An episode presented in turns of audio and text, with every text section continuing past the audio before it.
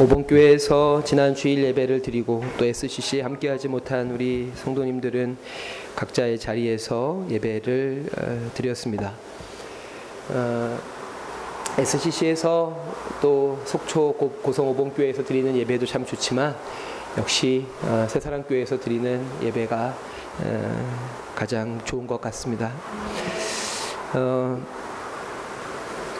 8월 7일 주일에 이수경 목사님께서 본문을 가지고 말씀을 전해 주셨습니다.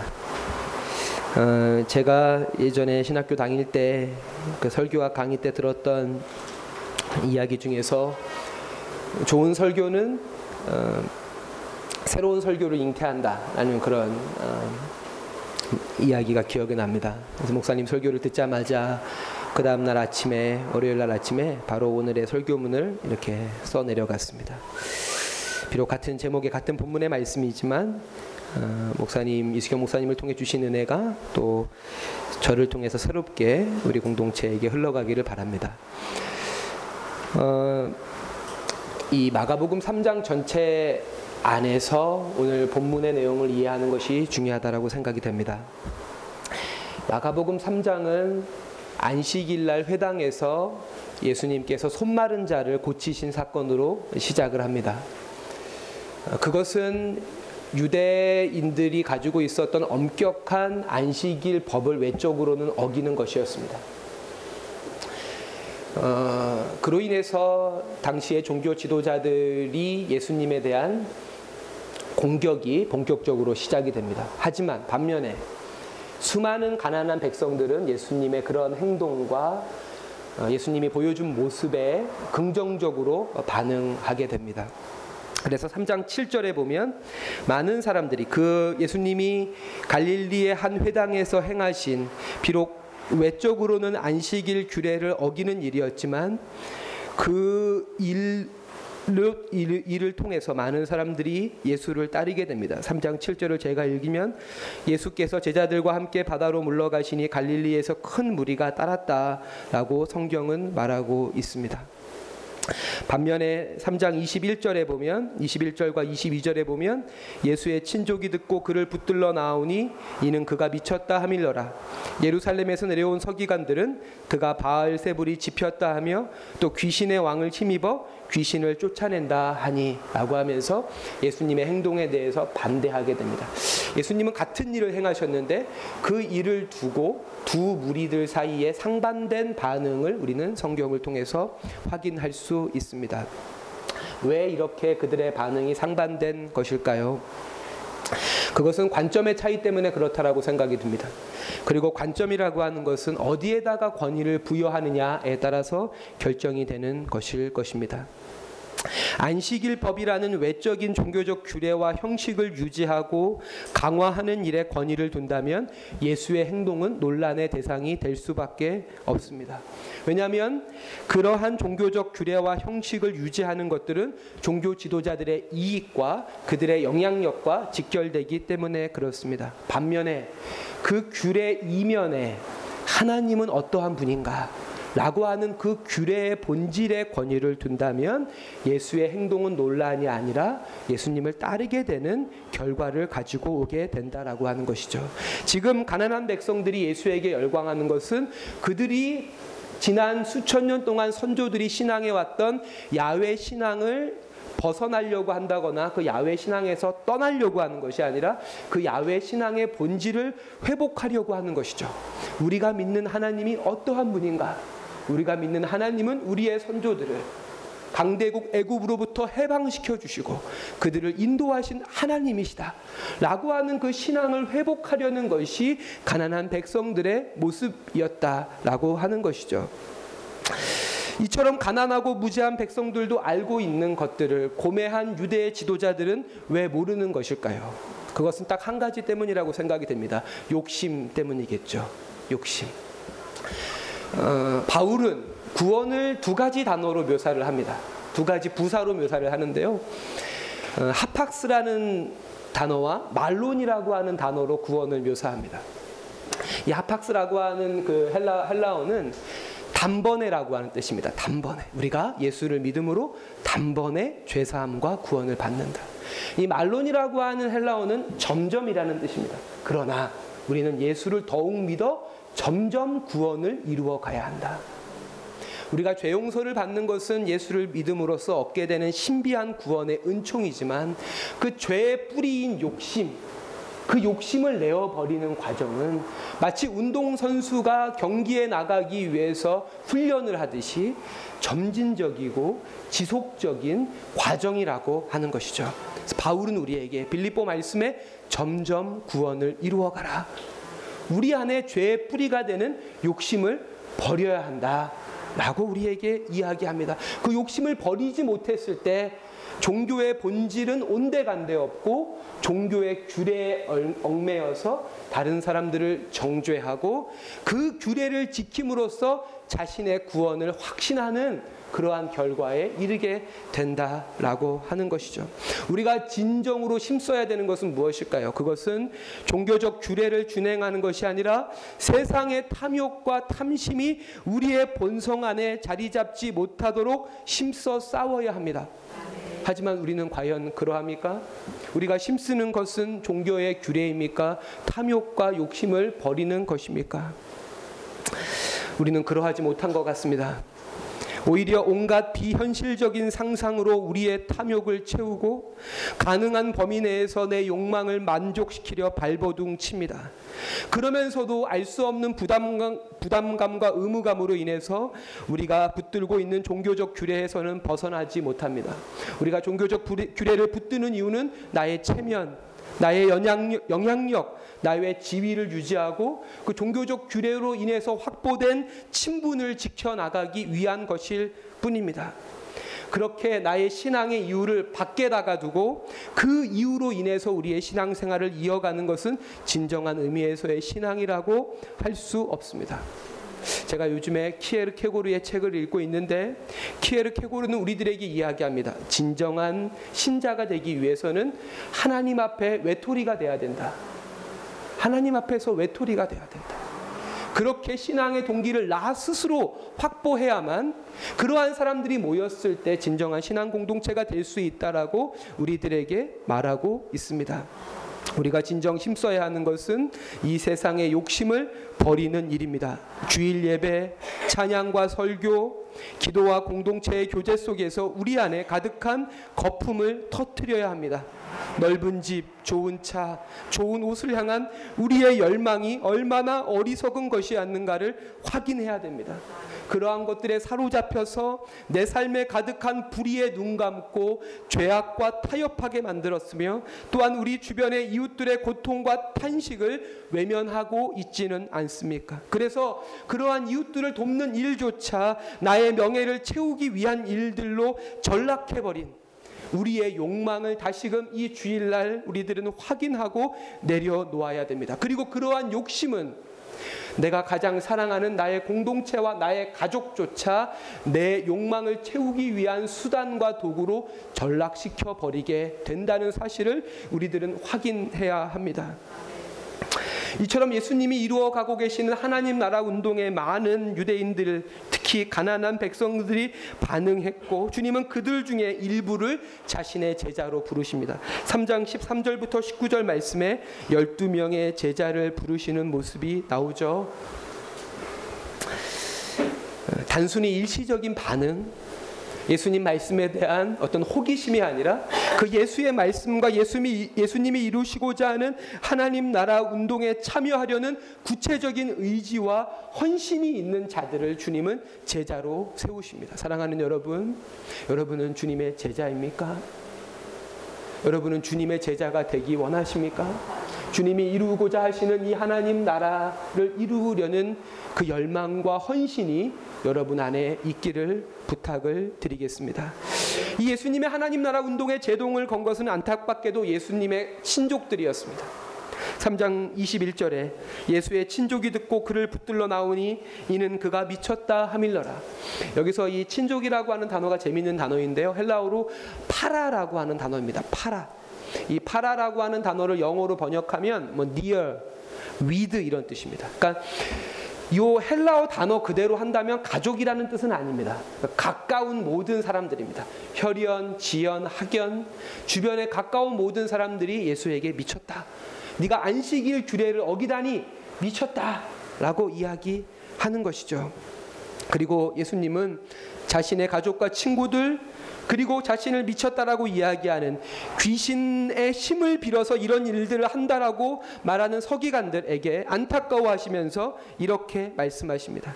3장 23절부터 26절을 제가 읽겠습니다.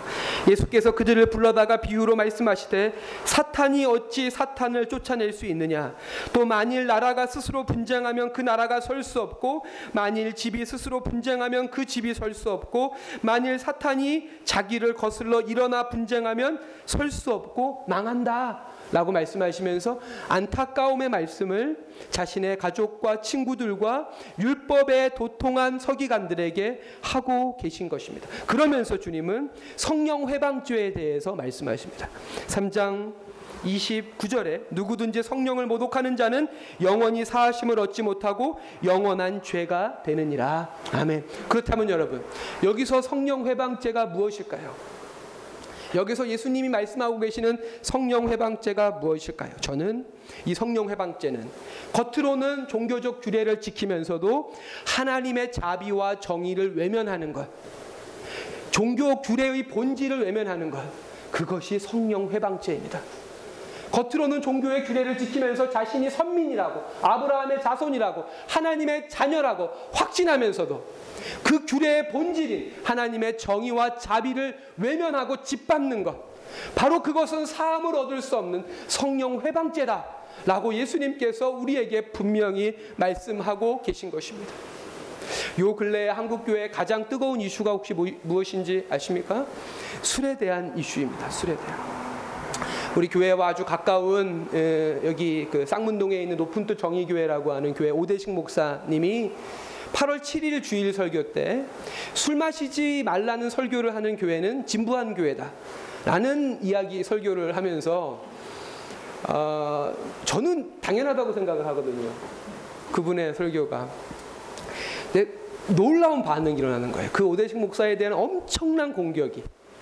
SNS에 그 글을 이제 설교를 하고 이제 성도들이 SNS에 그 글을 올렸죠.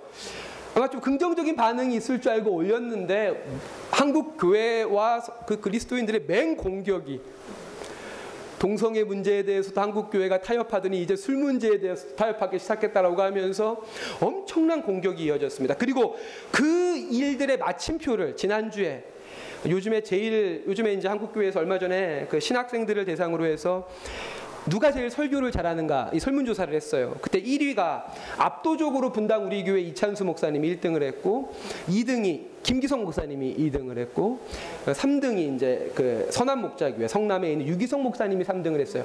그 유기성 목사님이 지난주 자신의 SNS에다가 술 마시지 마라. 라고 하는 글을 장문의 글을 올리셨습니다. 그러면서 수많은 댓글이 역시 유기성 목사님, 역시 역시 한국교회 보루 라는 그 댓글이 이어지면서 그리고 어 그 이제 유기성 목사님이 그런 글들을 올리시니까 마치 본물 터지듯이 많은 목사님들이 그 술에 대한 글들을 SNS에 자신의 의견들 대부분의 의견들을 술을 마시지 말라. 심지어는 저희 교회처럼 세월호나 어떤 이 정권의 문제들에 대해서 목소리를 내는 교회들의 목사님들조차도 술에 대해서 이런 부정적인 글들을 올리시는 것들을 보았습니다. 근데 저는 얘기하고 싶은 것은 그것은 본질이 아닙니다. 술을 마시느냐 안 마시느냐의 문제가 교회가 이토록 뜨겁게 다루어야 될 문제가 아니라고 하는 것입니다. 루터와 칼빈은 이러한 문제를 가지고 아디아포라라고 했습니다. 아디아포라. 대수롭지 않은 문제다. 그게 그게 본질이 아니다. 우리가 술 마시지 않는 것들로 우리의 신앙을 확보하는 것이 아닙니다. 우리는 하나님의 자비를 증언하고 하나님의 공의를 선포하는 것으로 우리가 그리스도인 됨을 증거해야 됩니다. 그리고 술 마시는 문제는 각자의 양심과 각자의 신앙의 문제에 맡겨야 되는 것입니다. 그것에 대해서 목사들이 일제히 일어나서 술 마시는 성도들을 비판하고 하는 것들은 여전히 한국 교회가 껍데기에 매어져 있는 그 그러면서 정작 지금 일어나고 있는 하나님의 자비가 철저히 외면되고 하나님의 공의가 철저히 짓밟혀 있는 이 현실에 대해서는 목소리를 내지 않는 이 모습은 성령 회방죄입니다. 성령 회방죄입니다. 사랑하는 여러분, 신앙의 본질을 붙들어야 됩니다. 그렇다고 해서 저는 우리가 술 마시는 행위가 정당화된다라고 이야기하는 것은 아닙니다. 여러분 삶에서 우리 세사람 공동체가 정말 하나님의 자비를 의지하고 하나님의 공의를 선포하고 있는가?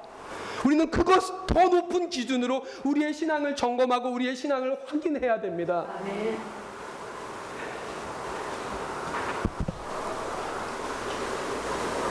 바로 이것이 예수님이 말씀하시는 하나님의 뜻입니다. 그러면서 우리는 3장 31절부터 35절의 말씀을 만나게 되는 것이죠.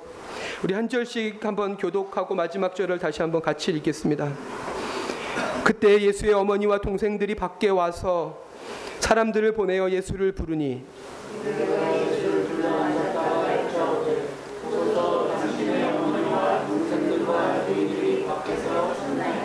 대답하시되 누가 내 어머니이며 동생들이냐 하시고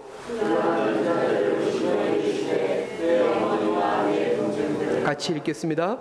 누구든지 하나님의 뜻대로 행하는 자가 내 형제요 자매요 어머니이니라. 아멘. 저는 이 말씀을 어, 세 가지로 말씀을 드리고 싶습니다. 첫 번째로 우리의 가정에 주님의 뜻이 이루어져야 합니다. 우리의 가정의 본질이 하나님의 자비와 하나님의 공의가 돼야 됩니다. 하나님의 자비와 하나님의 공의가 우리의 가정에서부터 이루어져야 합니다. 우리가 부모님을 대할 때, 형제 자매를 대할 때, 우리의 자녀들을 대할 때 다른 것을 요구하는 것이 아니라 하나님의 자비와 하나님의 공의로 그들을 대하고 하나님의 자비와 공의를 그들에게 가르치고 그들에게 전해야 합니다.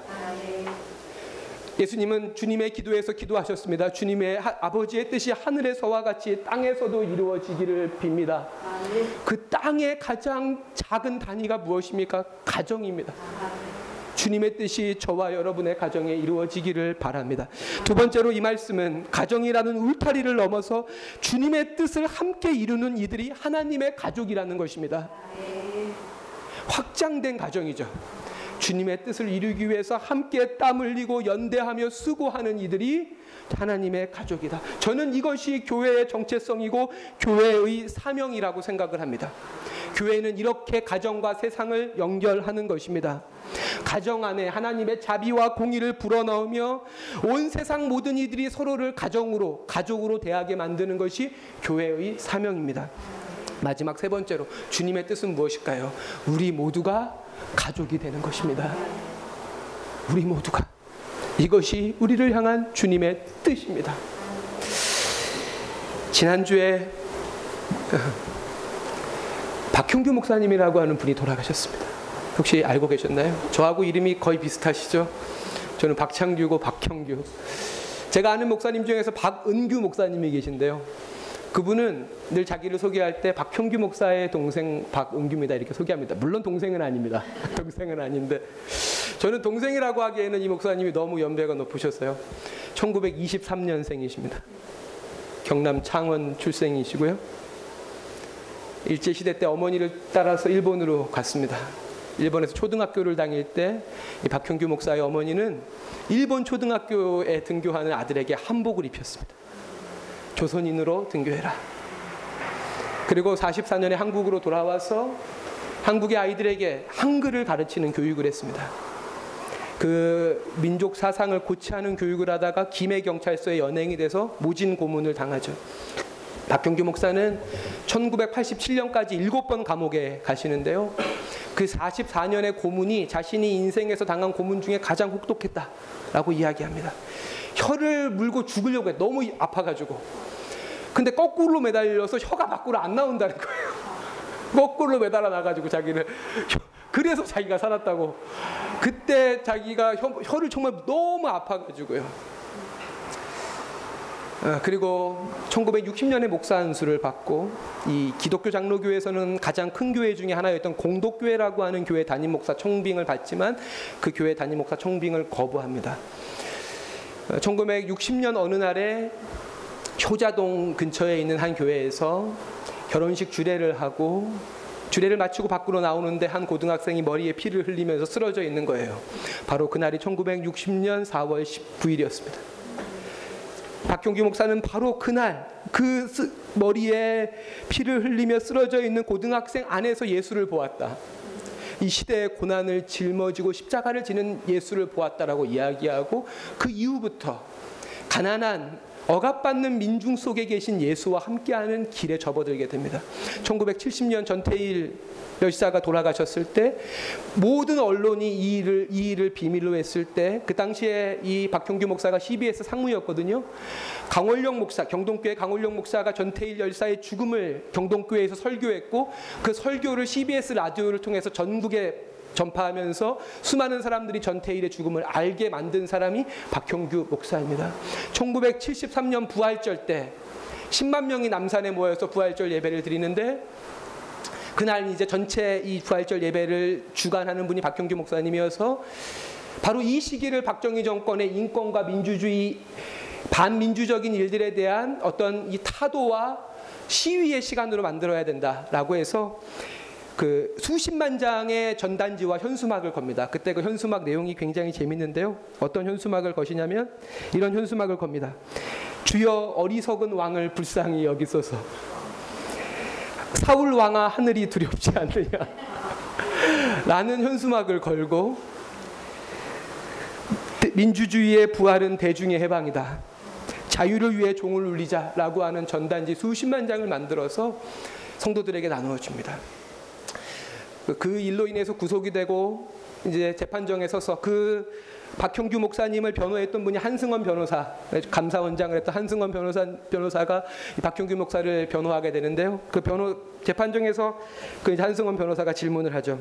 목사님, 부활절 예배 때 어떤 연령, 어떤 성별의 사람들이 주로 모입니까? 왜냐하면 이 부활절 예배가 내란 음모로 박형규 목사가 재판을 받는 것이었거든요. 그때 박형규 목사님 답이 중년 이상의 신자들 그 중에서도 안악내가 많이 모입니다.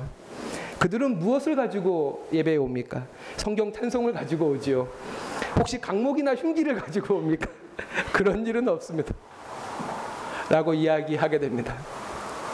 1974년 전국을 뜨, 겁게 했던 민청학령 사건으로 15년을 선고받습니다. 아, 네, 스스로 고백하기를 그때 인혁당 사건으로 8명이 사형을 당하지 않습니까? 여정남을 비롯해서. 사실 박형규 목사는 그 민청학령 사건의 주도자였습니다. 윤보선 계열에게 돈을 받아서 학생들에게 돈을 나눠주는 일들을 했기 때문에 거의 사형을 받았어야 됐는데 이 박형규 목사가 6.25 때 메가더 장군 통역관을 합니다. 영어를 굉장히 잘했기 때문에 그래서 박형규 목사만 구속이 되면 주미대사관에서 계속 연락이 오는 거예요.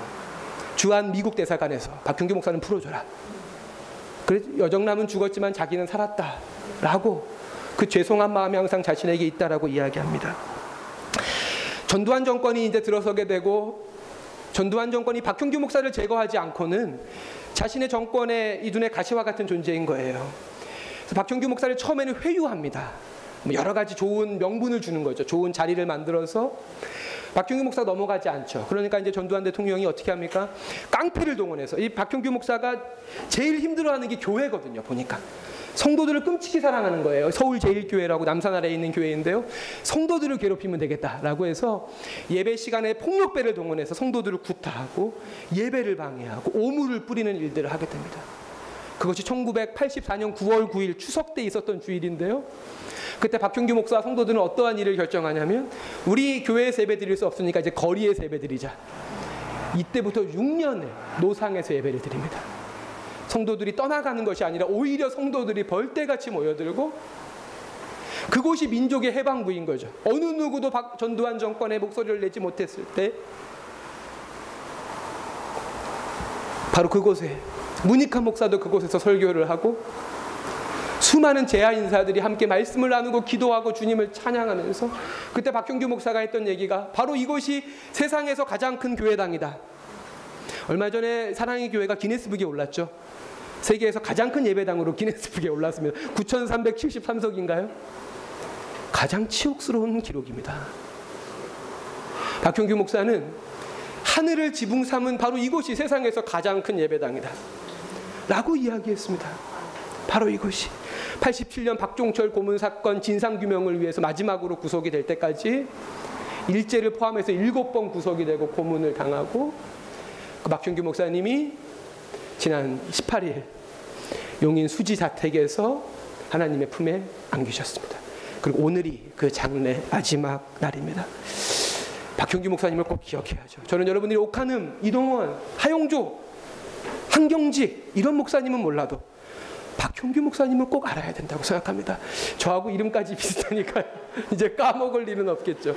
그 박형규 목사님이 73년 부활절 예배 때 그 내란 음모로 감옥에 이제 재판정에 서게 되고 재판을 받기 하루 전날 이 사건이 심상치가 않은 거예요. 내란 음모니까요. 그래서 그 다음날 이 판사 앞에서 자신이 할 이야기들을 정리를 합니다. 그러면 든 생각이 아, 더 이상 판사를 자극하면 안 되겠다. 부드럽게 이야기해야겠다라고 해가지고 이렇게 자기의 이 변론서를 이렇게 부드러운 말로 씁니다. 그리고 부드럽게 이렇게 변론을 하고 있는데 갑자기 뒤에서 어떤 여자가 소리를 치는 거예요. 그래서 뒤를 돌아봤더니 박형규 목사의 어머니가 지팡이를 짚고 일어서 가지고 이렇게 소리를 쳤습니다. 사내 자식이 말을 하려면 바르게 해야지. 했으면 했다고 하고 안 했으면 안 했다고 하고 비굴하게 굴지 마라. 라고 박형규 목사의 어머니가 이야기했고 박형규 목사는 그 얘기를 듣고 자신이 써놓은 변론서를 다 찢어버리고 당당하게 자신의 주장을 펼쳤다라고 이야기합니다. 여러분 바로 이것이 우리의 가정의 모습이 되어야 합니다.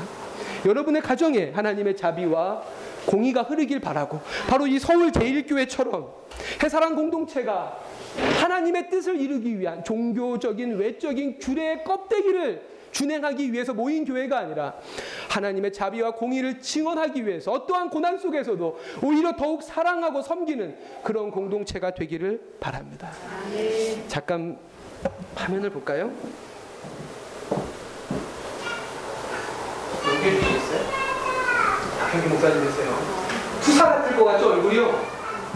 굉장히 인자하시고 그리고 이분의 별명이 춤추는 목사예요. 이분은 태동가 부르면서 춤을 추세요. 제가 오늘 사실 그 영상을 좀 준비하고 싶었는데 정말 그 춤 사이가 예사롭지 않습니다. 거의 무형문화재급으로 이렇게 춤을 추신 분이시고 공개올까요? 한승원 변호사와 이 박현기 목사가 재판정에서 나오는 모습. 그 다음 거리 예배 드리는 모습이죠. 문익환 목사님이 설교하시는 거고 왼쪽 뒤에 계신 분이 박현기 목사님. 네, 이게 바로 그이 서울 제일교회 6년 동안 이어진 노상 예배의 모습이었습니다. 네. 아, 올림픽이 올림픽 얘기로 제가 오늘 설교를 마무리하려고 하는데요. 올림픽이 이제 끝나갑니다. 우리가 그래도 이 정말 엄청난 무더위를 이길 수 있었던 것은 SCC와 올림픽 때문이 아닌가. 어, 어제 새벽에도 우리 박인비가 어, 올림픽 여자 골프에서 금메달을 땄고 소년제도 예선보다 더 좋은 기록 5등 예선에서는 5등이었는데 결선에서는 4등으로 비록 메달은 따지 못했지만 유일한 동양인으로서 기계 체조에 엄청난 연기를 보여줬습니다.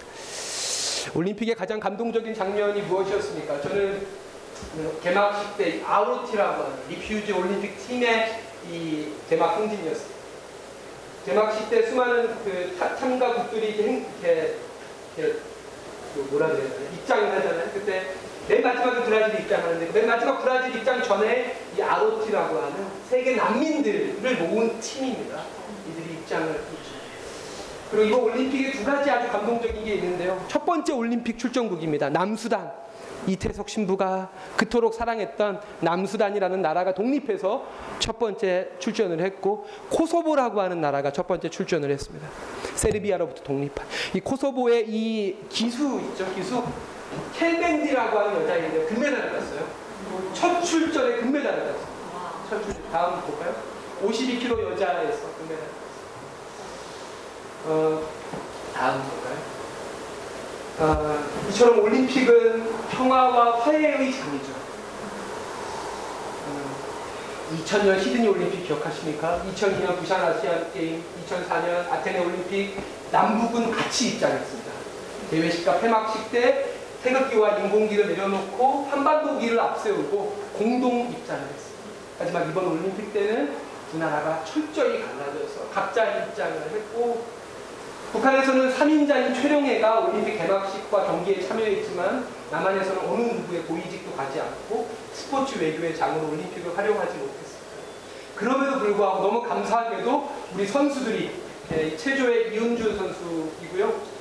북한 체조의 홍은정 선수인데 두 선수가 경기장에서 셀카를 찍고 그 다음 화면은 이 50m 남자 권총에서 진종호와 김성국이 참 사진 멋있죠. 코리아라는 이름의 두 선수가 같이 기뻐한 그때 그 김성국이 형, 형 축하드려요 라고 하니까 진종오한테 진종오가 뭐라 그랬습니까?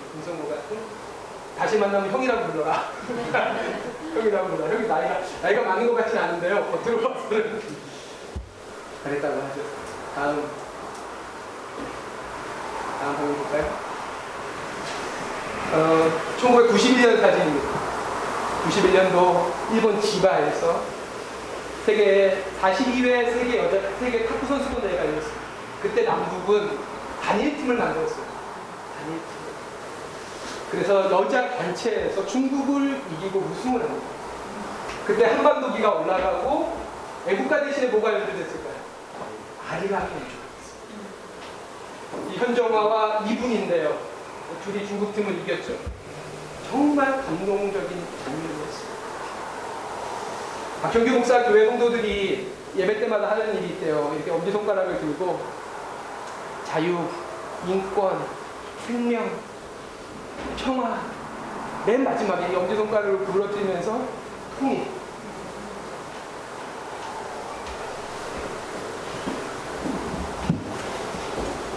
말씀을 마무리하겠습니다.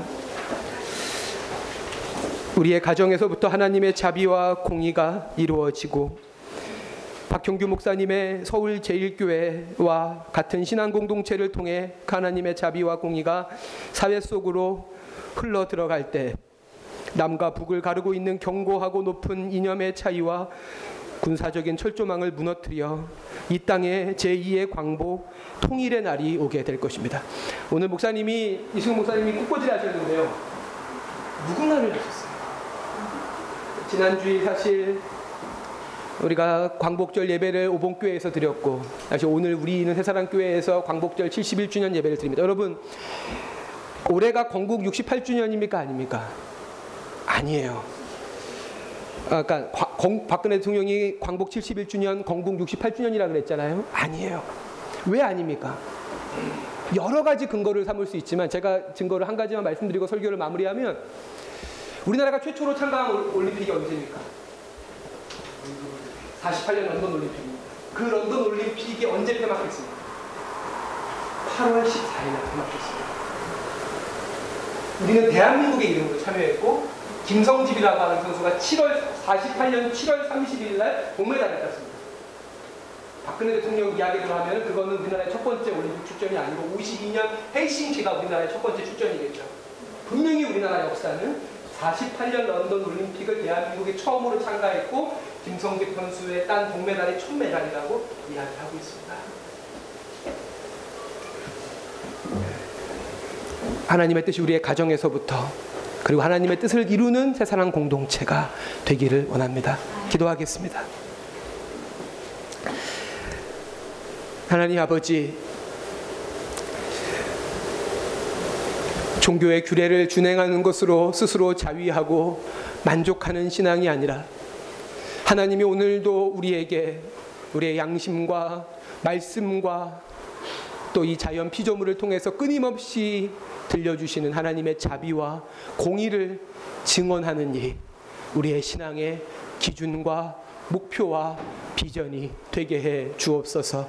우리의 가정이 하나님의 자비와 공의로 충만한 가정이 되기 원하며 우리 새사랑 공동체가 하나님의 자비와 공의를 증언하는 공동체가 되게 하여 주옵소서.